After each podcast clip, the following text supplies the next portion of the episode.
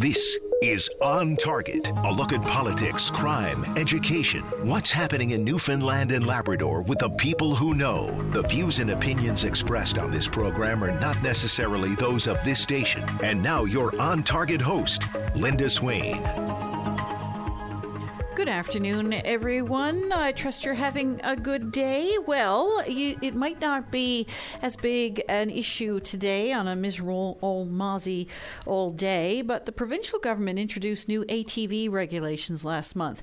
And yet, despite those regulations requiring drivers and passengers on all terrain vehicles to wear their helmets and, in some cases, seatbelts, we've already seen a number of terrible and even fatal accidents with no helmet use involved. Well, here to talk to us about the new regulations and how they're being received is the head of the Newfoundland Trailway Council, Rick Noseworthy. Hello.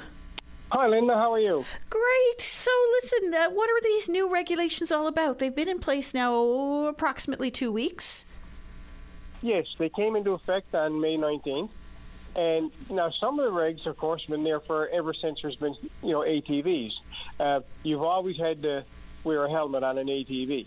Uh, the new rigs now you have to wear one in a side by side, not an Argo, and you need to wear a seatbelt when the vehicle is equipped with seatbelts. So those are the major changes. Anything else significantly different from the previous regulations? Yes, uh, the next biggest change would certainly be, uh, I guess, the ability uh, to ride on the side of a road. Uh, before that was illegal. Right now, providing you have a driver's license, your machine is registered and insured, uh, you can drive up to a kilometre to get from a trailhead to trailhead um, at 20 kilometres an hour and less. And that's uh, to go from a trail to a trail. And you can also leave, I guess, from your house to get to a trail, but you can't leave from a trail to go, say, you know, to your buddy's house or, or go to uh, uh, you know, a gas station or somewhere else. It has to be a kilometer. And it has to be pretty much to connect trails. Right, and you can't go flying along with the gravel spinning out behind you and everything like that. It has to be at a a, a, a slow pace. Yeah, certainly has. 20 kilometers an hour. So, how are these new regulations being received? Because I've been hearing some, you know, people talking about this. The, you know, the Argos are very popular nowadays, or the side by each, as Newfoundlanders call them. um, uh, so, how are they being seen in in the use of those uh, types of vehicles? I think the uptake has been good. Uh, there's been a silent minority, sorry, I guess a vocal minority. Um, you know, a lot of people, you know, say they're not going to wear them. It's terrible because you know a helmet will save your life. But talking to the dealerships, uh, sales have certainly increased in helmets. So people are buying in, people are wearing them. For the most part, you know, a lot of people wore them. So you know, it, it's great to get the law there. Unfortunately, you know, the law of common sense uh, should have had people wearing helmets. But right now, uh, I think it's going well. You know, people are buying them. Um, I was up to my uh, summer place there last week, and uh, I saw a lot of compliance. So uh, that, that was good to see. So, what difference does a helmet make when things go wrong? Oh boy, the, I guess the saucy answer is, uh, you know, all the difference in the world. You know, difference in open or closed casket sometimes. So, you know, the helmet, Linda, that is such a loaded question. But a helmet has been proven it will save your life. And, you know, in a side by side, the thing that's designed to save you is the roll bar. But if you don't have a helmet on, all that crash protection stuff, you know, that can kill you. That, that's all hard. And you need to be fastened in your machine and you need to have a helmet on. And, it, it, you know, it's a three pronged approach. The, the roll bar protects you from the rollover so you don't get squat. The seatbelt keeps you in place so you don't leave your your comfort zone or you know leave the the protected area. And the helmet stops you from hitting you know the roll bar itself the, the head protector. It, it, it stops uh, debris you know like rocks that can come into the compartment. You know, it, it's it's just there. It's all part of the three pronged approach and you you need all three. Or a tree branch or a, a fence post anything. And, anything. You know, these these machines are being used in you know very uh, challenging conditions. Uh, like I said, stumps, rocks, trees, you know, everything. They're, you know, anybody use them, you can appreciate the environment that these, you know, magnificent machines can operate in. So, an exemption was made for hunters, and I'm hearing some people grumbling under their breaths about that. Uh, what does that mean? What's that all about? Yeah, uh, to be honest with you, Lynn, I'm a grumbler about that. Uh, I think that helmet should be worn while you're hunting. And uh, what, what it says is if you're hunting and making many stops, you don't need to wear a helmet providing you're going under 20 kilometers an hour and you're making frequent stops. Now, as a safety advocate and a safety instructor and as a hunter, uh, I don't agree with that because uh, you know, there's so many factors when you're hunting uh, that I think your risk of an ATV accident increases. Right, because you're you're keeping your eyes open for anything that might be moving around you, if you know what I mean. You know, you might not necessarily be uh, as focused on the driving as you are on, you know, just scouting around your in- environment. Exactly. You know, you're you're not ATVing. Uh, you know, you're actually hunting, and you're probably going in over areas where you wouldn't usually go. You know, in over a cut over a rough terrain. And if it wasn't if it wasn't a rough terrain, you'd probably be going there in your truck. So, you know, you're probably using the ATV because of the, the harsh environment, and also too, in the event that you'd be lucky enough to. Uh, to shoot an animal, and you know you're allowed to carry it out, of course, on your ATV.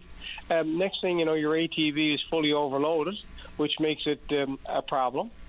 And you could be a situation where you're not an experienced ATV, or you might be an experienced hunter, but not an experienced ATVer, and you know you could be challenged there. And it could even be the situation where you don't own an ATV, but you borrow an ATV to go hunting.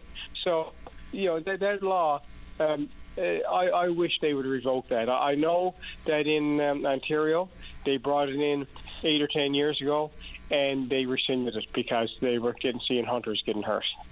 And you can see, you know, you can see the, the scenario playing out now. If somebody stops someone and say, "Well, boy, I'm out hunting," and you know, in the meantime, they've been driving for 20 kilometers.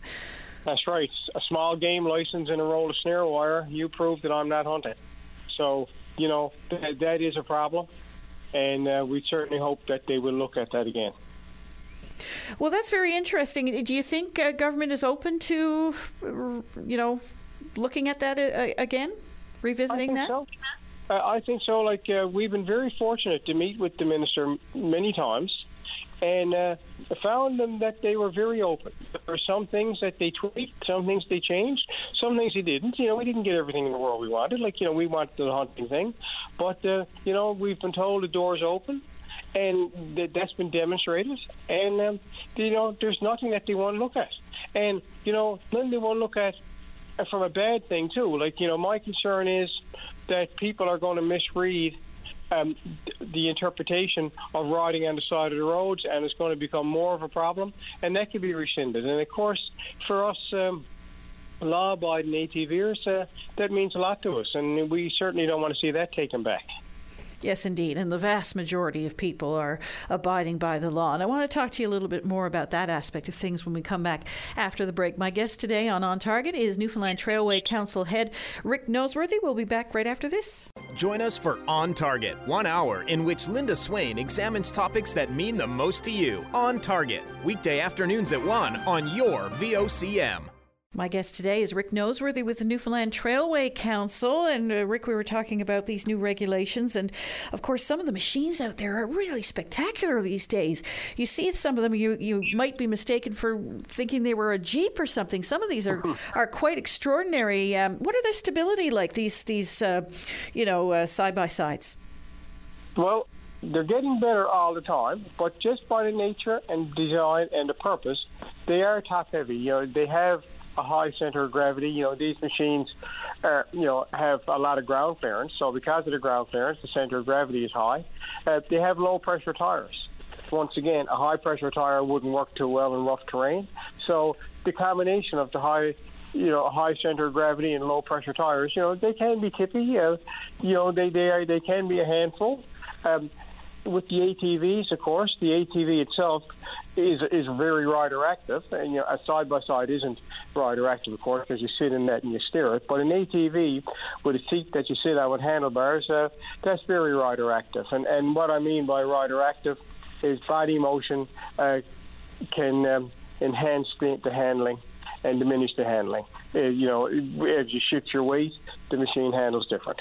You feel like you have more control. Yes. Yeah. And you know that's what makes these machines fun. I'm, I'm not knocking that. It, it, you know that that's what makes these machines fun. That's why we buy them because you know they, they are a great recreation. They are a lot of fun, and, and if they weren't rider active and they couldn't get into these places, why would you have them? And so you know they're they're great great family machines and you get to see things you don't wouldn't normally see. Uh, you know, getting out into the woods and enjoying the fresh air and all the like. Um, uh, some of these machines, though, these side by sides, the the larger ones with uh, multiple people. Um, the regulations now are, are, calling for people to wear seatbelts if the manufacturer supplies them. So, um, what about the seatbelt use in those types of machines? Is it a good idea or not? Oh, Linda, it's it is a good idea. You got to have it. Like I said to you earlier, it's uh, it keeps you in that protected cockpit. It keeps you within the confines of the roll cage. Doesn't matter how big the machine is. You know, you still need your seatbelt to keep you in that comfort zone, in that protected zone. So, if the manufacturer uh, supplies the seatbelts, you should be wearing it. Without a doubt. And if they never had to, and if they didn't think you needed it, they wouldn't have put it there. And the same with the helmets the first thing you do when you sit in this machine, uh, my my, uh, my Yamaha, I get in that and I turn the key, and there's a light blinks tells me to put on my seatbelt and to put on my helmet. It's marked all over the machines, stamped everywhere you look. Seatbelts and helmet required. Uh, certain brands that will only go so fast until you hook your seatbelt up. So you know th- this is not you know something that we came up with. This is the industry. This is the whole world telling you wear seatbelts, wear helmets. So, what prevents a, a, person from wearing a helmet? I suppose it's hard to know anyone's mind, but uh, I mean, helmets these days are so amazing and sexy looking. I have to say, they're. I mean, they're pieces of technology in and of themselves. People say, well, they're too hot, or they're too this, or they're too that, or it steams up, or whatever. But they they are manufactured now to take care of all of that. You're right. What what, what prevents it now? Uh, I guess, Linda, is pure ignorance that they just don't understand. They don't get it. If you don't wear it for yourself, wear it for your family. You know, there, there's people. Uh, I talked to a guy a little while ago, uh, an RNC officer, told me that he visited a house once where the living room was converted into a bedroom because of a, an ATV head injury that the person couldn't maneuver around her house. Think about your family and everything you said. These helmets now, you can get them carbon fiber. You can get them, um, you know, uh, above the ear. You, you, can get anything in a helmet, and there, there's just no excuse. It, it's our culture. It's it's our backwards thinking that there's people who've never worn them, and and I've heard people talk about these helmets saying, oh, you know, like they're too heavy. They block your peripheral vision. If if they blocked your vision, they wouldn't be allowed to be sold. You know, the arguments that they're that they're given uh, might have been, uh, I guess, acceptable arguments back in the 30s and the 40s when some of these helmets were looking uh, pretty bad. But anything made in the last 25 or 30 years, for sure, is a good quality helmet that uh, you know it's just simply not allowed to block your peripheral vision. And the stories of, oh, I can't fit in my side by side, you know, with the helmet on, that's just bunkum. That, that's just not true. I was going to ask you about that because that argument was raised when, when the debate over these new regulations was introduced in the House of Assembly. Uh, it was uh, raised by an MHA saying, you know, the roll bar is right there, your head is banging off of this. How can that be safe? Uh, you know, some people uh, have argued that it's, you know, it's simply not big enough to to allow you to wear that helmet. But you're saying that's not true. That's simply not true, and just didn't do the research or playing. I, I, I can't understand how somebody in that type of authority who is supposed to, you know, if you don't know what you're talking about, don't talk. Uh, Oh, I know people six four, six five, six six get in these machines with helmets on. Do you think that the manufacturer is going to build something to recommend you wear a helmet and then not be able to fit in it? it, it it's just it's just simply not true. There's no, you know, I, I, I can't sugarcoat it, I, and I, I can't defend it. It's just simply not true.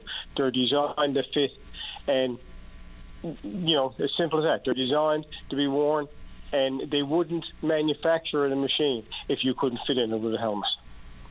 And I suppose uh, we need to address, I suppose, the elephant in the room, and that is the use of alcohol. Because when you see some of these police reports coming in, and they word these things very carefully, and they're very sensitive to these things because they're the people who are directly dealing with the families involved in some of these tragedies.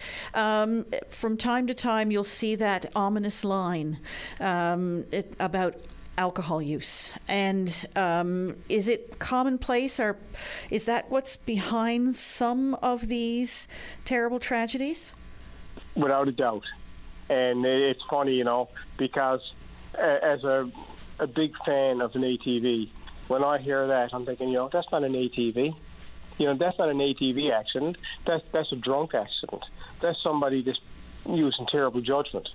You know, we're seeing accidents 3:30 in the morning and on main roads with no helmets. How is that an ATV problem? You know, that that's just somebody who used poor judgment and operated in impaired. And we see it. Uh, I know after speaking to law enforcement that unfortunately this drunk driving impaired operation is not going away. It's, it's, through all aspects. They're seeing it in motor vehicles more. Um, you know, they didn't know it was a pandemic thing. We don't know, but uh, you know, after all these years and all the preaching and everything done by MADD, and, and everybody sees the results and everybody hears it, we still do it. And like someone told me one time that if you know impaired operation was punishable by death, they'd still be getting people.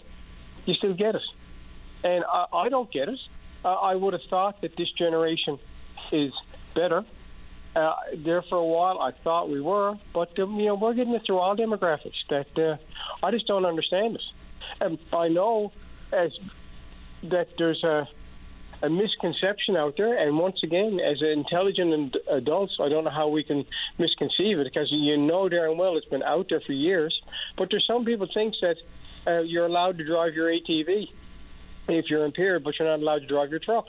And I've met these people and I'm thinking, like, how can you be smart enough to have enough disposable income to buy an ATV, but dumb enough to think that you can drive it impaired, but you can't drive your truck? And it's incredible that, that they still walk among us. And you've heard that attitude. I, oh, I've had a few too many. I'm not going to get in the truck now. I'll take the ATV. Linda, I was at a safety presentation with an RCMP officer, and this man came up to us, and he was proud how safe he was. And he told us, he said, when I have a few drinks, he said, I'll take the keys of the truck and put them on the fridge. And you know, I'm darting over to my buddy's place now and have a beer or whatever. I'll take the, the quad or the snowmobile. And he looked at us and like he pounded his chest. Look, I'm, I'm here with you guys. I'm a safe guy. You know, if you see it, uh, you shake your head. The, the more I'm around it, you think you heard it all, but there's always tomorrow, and you hear something else. Think about your families. That's all I can say before uh, making so, those kinds of decisions, uh, you know, because they're the ones that, you know, if you don't care about your own safety, there's an awful lot of people around you who do. And it affects the community as well at large. It affects all of us, Linda. Uh, you know, I've heard just stories of kids being injured and killed, and, unfortunately, you know, kids colliding with uh, other vehicles and killing people on those vehicles. You know, this, this goes, it, it leaves the, the media in probably five or six days. It, you know, it leaves us. Uh, safety people and first responders probably in you know 10 days or so till it's just something in your computer that you click on the, when you count the deaths but uh, this is the sort of thing that sticks with families and friends for a whole lifetime you know, it, just because it's not in the news, it, it means that it, it didn't end. And uh, you know, people need to realize that. And, and I see this a lot with kids. You know, we, we kill them with kindness. You know, parents are going out and giving them these machines and and giving them dirt bikes. Like you know, I, I've watched uh, this weekend. I've seen four kids driving up the sidewalk in CBS and getting on the walking trail, and you know, going mad. You can hear them, you know, hear the motors revving and all that. And I thought, said, you know, there's parents that got more of an understanding where their pets are than where their kids are. They take their their pet and they put it out and they tie it on or put it in the backyard or take it for a walk.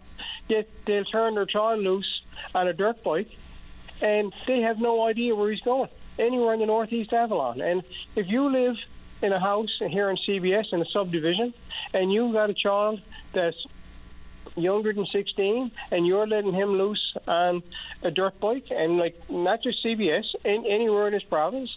If, if you're letting them go unsupervised you are the problem my guest today on On Target is Rick Noseworthy with Newfoundland Trailway Council. We will be back right after this. Join Brian Medore weekdays at noon for a comprehensive update on news from every corner on all levels, newsmakers, weather, and more. Join us on your VOCM at noon. ATV safety and new regulations brought in uh, about mid May are the topic today on On Target, and we're speaking with Newfoundland Trailway Council, uh, Rick Noseworthy. And uh, Rick, I'm always surprised by the number of people I see driving all terrain vehicles on roadways, particularly outside the St. John's area. Now people are allowed to d- drive along roadways, but w- what are the regulations there specifically?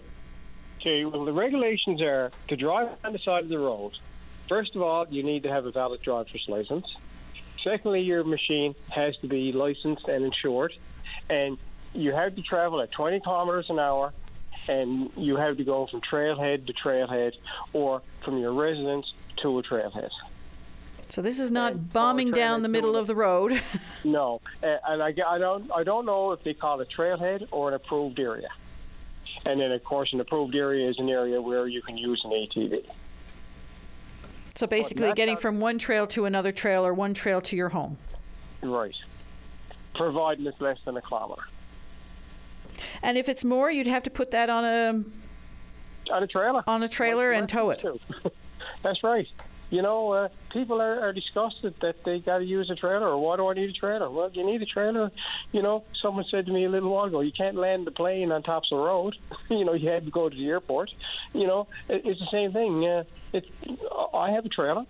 You know, I live in a spot where there's no trail within a, a kilometer of me, and if I want an ATV from my house, I have to put it in the back of my truck or put it on the trailer and, and transport it. No different than I do with a boat or a snowmobile.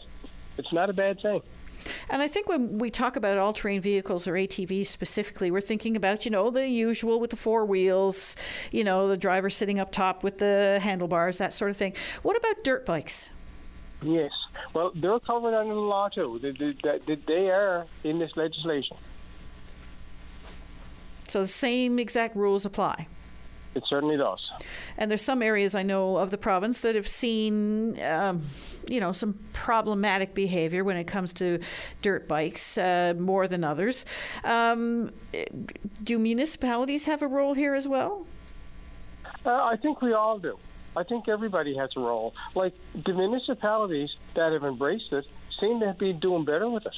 Like I know that Corner Brook doesn't have near the calls that and problems that we have in here. I, I know that there's been some uh, trial projects done out in Conception Bay North area where uh, Conception Bay North Trailway has worked with the towns, and it works. You know, it, I think it's a mutual respect thing. Uh, I think that, uh, you know, these regulations and everything that we've talked about in the last 30 minutes have all been about the problems that we're having. And keep in mind, you know, a lot of these problems is probably coming from 2% of the operators, if that. And, like, I don't want to put a negative light on it, but keep in mind, 98% of us are doing a great job. We're raising money for the Janeway. We're, we're raising money for families. We're out recreating with our families. We're, we're out, you know, taking grandkids for rides. We're, we're taking, you know, we're going fishing. We're using them. We're using them responsibly. And we're helping economies. And, you know, to, to stop the 98% from driving on the side of the road to get to a trail because of the actions of the two, you know that that's a that's a, a hard line to uh, to hold. You know, and you know we you know you don't hear the good news of, you know, Bay Roberts, Carbonear, and Harbour Grace now are letting ATVs say on the roads to go to trail to trail. And, you know, Sunday afternoon, there was 20 ATVs in the parking lot of a takeout that wouldn't have been there this time last year. But, yeah, and, you know, uh, that's just understandable. But you know, you do hear the story of the guy that goes down the main road in, in uh, Victoria, you know, impaired and gets killed and that's just the nature, I guess, of the business that you guys are in. But you know, this is a great sport. It's growing. It's primarily safe when handling the rules, and and it can be beneficial for everybody. And like you know, back to your question, yes, to the towns because it can be very beneficial to the towns. And I want to touch a little bit on the, the, the, tourism potential and how more municipalities are getting on board when we come back after the break. But uh, uh, I also wanted to talk about uh, who is and isn't able to ride a full size ATV. What are the regulations there? Okay, the regulations are 16 years and older can drive a full size ATV. 14 and 15 year olds always been said that they have to ride a machine 90 cc's or less and have parental supervision. Uh, right now, the law has changed a little bit that the 14 and 15 year olds have to ride a machine that is recommended by the manufacturer. Now, they're recommended by the manufacturer in the newer models. It's recommended by the speed of the machine, not so much by the CC size of the machine. Either way, there's a bit of an onus there on the manufacturer to pick up their game too, because uh, a lot of these machines are physically just too small, and the, the kids can't fit on them safely. So that's something that has to change. Uh, the other the other law that came in that now uh, the last legislation was 13 years old and younger could not ride an ATV. Right now they can. They can ride an age appropriate machine and that's good for the family component because it makes it you know easier for families to get out and enjoy the sport. Indeed, because uh, if you know the youngsters are youngsters, they're going to want to do what mom and dad are doing, and they're going to feel left out if they aren't. So, uh, it is a great family sport. I've seen lots of families enjoy it. Um, so it's not the regulations aren't about, I suppose, preventing people from having a good time. It's about making sure that you're safe while you're doing so. Exactly, and like we we find, and, and I can speak to this myself.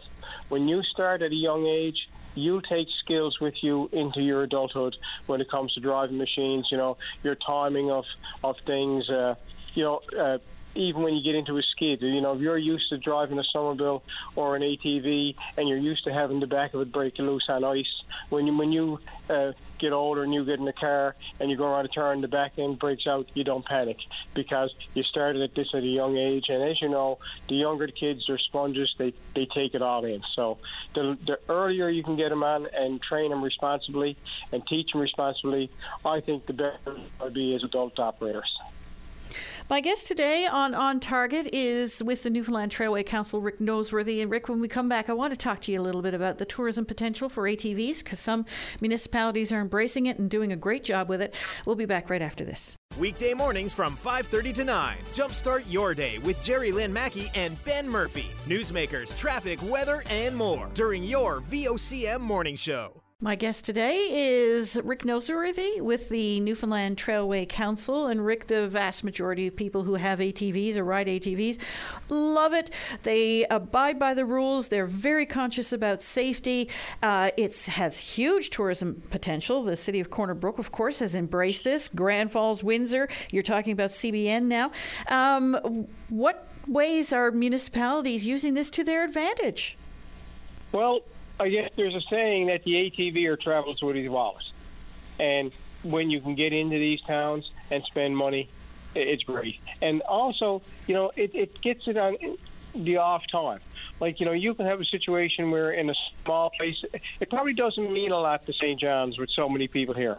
But when you can have a small community with a small motel and 10 of those rooms are filled up on a Tuesday night because people are coming across the island, and then there's 10 or 12 people eating in the restaurants, getting gas, buying snacks, that, that's a big boost for a small town. And you know, I tend, I think we tend to miss that because a lot of us are living here in St. John's, and like they don't care or, or notice that there's 10 extra hotel rooms in St. John's in the late, but you would certainly know it in Badger. So uh, it's a big benefit there. Um, you know, there's people that uh, their whole business is set up about accommodating tourists that are coming along on the trailway. So it, it's a very big thing. And of course, the Trailway has seen its uh, trials and tribulations over the last little while, not the least of which is due to uh, some pretty significant rainfall and other storms that have uh, hit the region in the last decade or so. How are we doing with that? What, what kind of shape is the Trailway in? Well, considering how old it is, uh, she's holding together pretty good. Uh, we're having some issues out on uh, the west coast now in the Port aux Basques area, and that has us very concerned. that's a big area it's uh, close to 50 kilometers with uh, probably as many as 50 washouts in that area. I'm not sure the exact number. Uh, government has released a tender, has put a tender out. Uh, it's coming back any day. We're hoping that the people who get the tender got enough equipment that they can mobilize quickly and get it done because that is affecting tourism. That's affecting operators out in that area. And uh, to be honest, we were hoping that it was going to be done before this. But it, you know, it's a money thing. It was a disaster thing. Uh, you know, it, it was a. It wasn't uh, and isn't a Newfoundland Trailway Council project. This this project out there is being done by the provincial government, of course, with our help and support, whatever we can do. But this is their initiative. It, it was a big, big spend. Um, the bridge project is something that we partner with the government with, but uh, this project out here to get this up and running is not our project. So we, we don't really know timelines. We're just hoping that it's going to be done as fast as possible. Is the trailway more vulnerable than, let's say, roadways uh, to extreme weather conditions? I'm thinking about trestles and, uh, you know, over these uh, remote rivers and those kinds of things. Uh, is it more prone to serious damage when we get those heavy, heavy rains or flooding conditions? Um, I don't know. Uh, I don't think the trestles are as prone because you know we've seen the rain. What, what the big thing that we're dealing with is the culverts uh, a lot of these culverts are 100 years old as well, and they collapse or a beaver plugs them, and we don't realize it's a problem until we get the heavy rain, and then it washes out. The other thing is, of course, when it happens, depend, depends when it happens and where it happens, is accessibility and getting in there. You know, we, we have stories where dump trucks have had to back down the trailway over a kilometer in, in reverse, you know, to, to, to fill in a washout. So it certainly becomes more of a logistical problem. Right, because it's relatively narrow. So getting that's that right. material in there must be a real nightmare. Yep, that, that's a problem, and discovering it and all that. And of course, you know, when a highway closes, everybody knows about it. But when the trail closes, it takes a little bit longer, and uh, you know, funds aren't always there. There's no question about it. You know, it, a lot of times it's a money thing, uh, but mobilizing is also a problem. To get like it's narrow, it's old. I said the bridges now are in good shape. We've uh, taken out a project in the last year or so, uh, over a million dollar project, and uh, the bridges are looking really good. Our recent one is uh, Bishop Falls, and that is done spectacular. The contractor did it, you know, on time. Uh, the town of Bishop Falls were a big help. Um, everybody helped there and we're quite proud of that. Who has the jurisdiction over the trailway? It's a provincial park. So the jurisdiction falls under the Parks and Natural Areas Division under the Department of Tourism. And it's just the linear, it, it doesn't extend too far beyond the borders of the, the actual trail itself, does it? I believe, uh, I stand corrected, I believe it's 50 feet either side of the centre line is provincial park and it's 800 and something kilometers long, I believe. Gotcha. And so you, this this segment that was um, um, affected by those terrible rains down on the southwest coast, that you say that's not part of the trailway system? Oh yes, it is. That that is the provincial park. Oh, okay. It's, take, it's been, but it's. I think I confused you here. Uh, that project and the repair has not been taken on by Trailway Council. It's been taken on by the provincial government. Oh, okay, I gotcha. All right. Um, and so, uh, it, is there a regular amount of money that goes into maintenance of this particular trail um, each year, or should that amount be increased? What What's the situation there? Well, we're in the process of a study now to see of ways that we can increase the revenue for that for the trail be it, and we don't know what that'll be yet. Uh, you know, permits, user pay, we don't know. The, the, study hasn't even started yet, so we're, we're trying to gather that. Uh, we do get yearly funding from the government, and, and that, that runs our office, which uh, in turn enables us to go out and multiply the money. Uh, right now, for every dollar that we receive from the government, I believe we haven't done it in the in in the last year or so. But pretty much for every dollar we receive, we're turning that into something in the area of four dollars. So we we've been a you know a very good multiplier. Uh, we've had some really good partners, and we've got a lot done because of our ability, you know, our ability, I guess, to multiply the money and to attract partners. And I know you were very excited about the work at Bishop's Falls earlier in the year. Oh yes, uh, that is the that's the jewel. You know, the, that that bridge is 285 meters long, going across the exploits. It means a lot to us, but it means a lot to the people in the area. And like the town of Bishop Falls is in the process of. Uh, going going to light that uh, trestle up, and I can't wait. It's to it's to look great, and there's no question. You know that is our uh, that's the jewel. That is a beautiful bridge, goes over a beautiful area, and now it's it's repaired and it, it's looking great. Any other um, big projects on the horizon? Well, we're in the process of doing some grading uh, here on the East Coast uh, in Holyrood. Uh, we've actually we had a meeting on that just earlier this week. We did it last year, uh, a test project, where we uh, we had so much money and we went out to the to the community through Facebook and uh, many of the users, uh, primarily ATVers in here, uh, chipped in and uh, we raised uh, seven thousand dollars in a hurry and did some work. This year we have significantly more money, and we're looking for partners again. And our plan is to get from, I guess, Woodford Station and Holyrood and head west, and hopefully, with the help of once again the community, uh, we'll we'll get. Well, we don't know how far we're going to get, but uh, it'd be nice to get up to the area of Brigus Junction, Ocean Pond, Mars area because there's a lot of traffic there, and it certainly needs to work. So, um, you know, we are going to reach out through Facebook and Canada Donates, and hopefully the money that we have you know, once again, we can use it as a multiplier and get people uh, donating and hopefully get as far as we can. Because there's some uh, sections that really need to be done. There's other sections that are looking pretty good. So we, you know, that is certainly going to be our project for the, you know, for this summer. As long as you know, there's also always issues about brush control because the alders will will never go away. They're very expensive and very problematic to eradicate. So, you know, there's always something to do, but uh, it's coming around. It seems like all other years we were fixing bridges.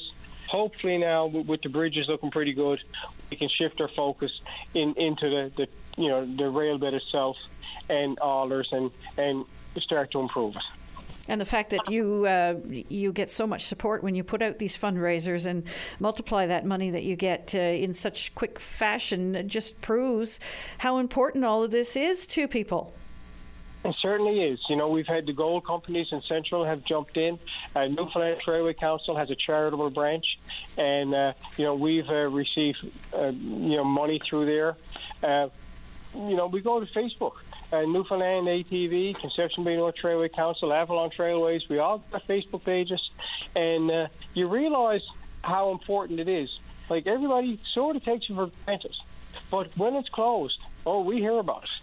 You know, everybody wants to get it open, and you know, everybody loves it. it, it it's it's it's great. You know, I can't say enough about it. Uh, I've been involved with Trailway Council now, you know, probably 20 years, and I love every minute of it because it, it's a great asset, and we all enjoy using it. And and it, and I tell you, it touches a lot of our hearts.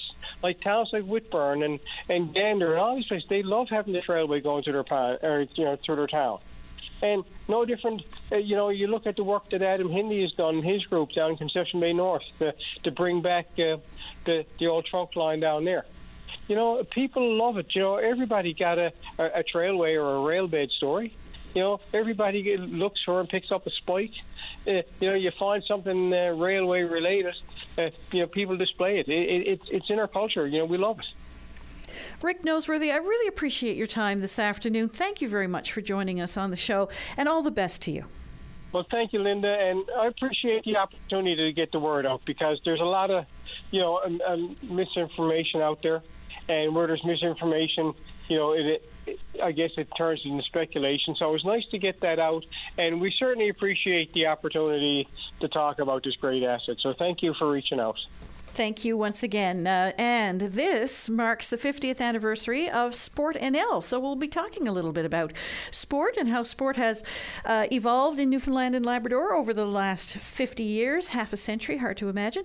We'll be back tomorrow. Thanks for listening.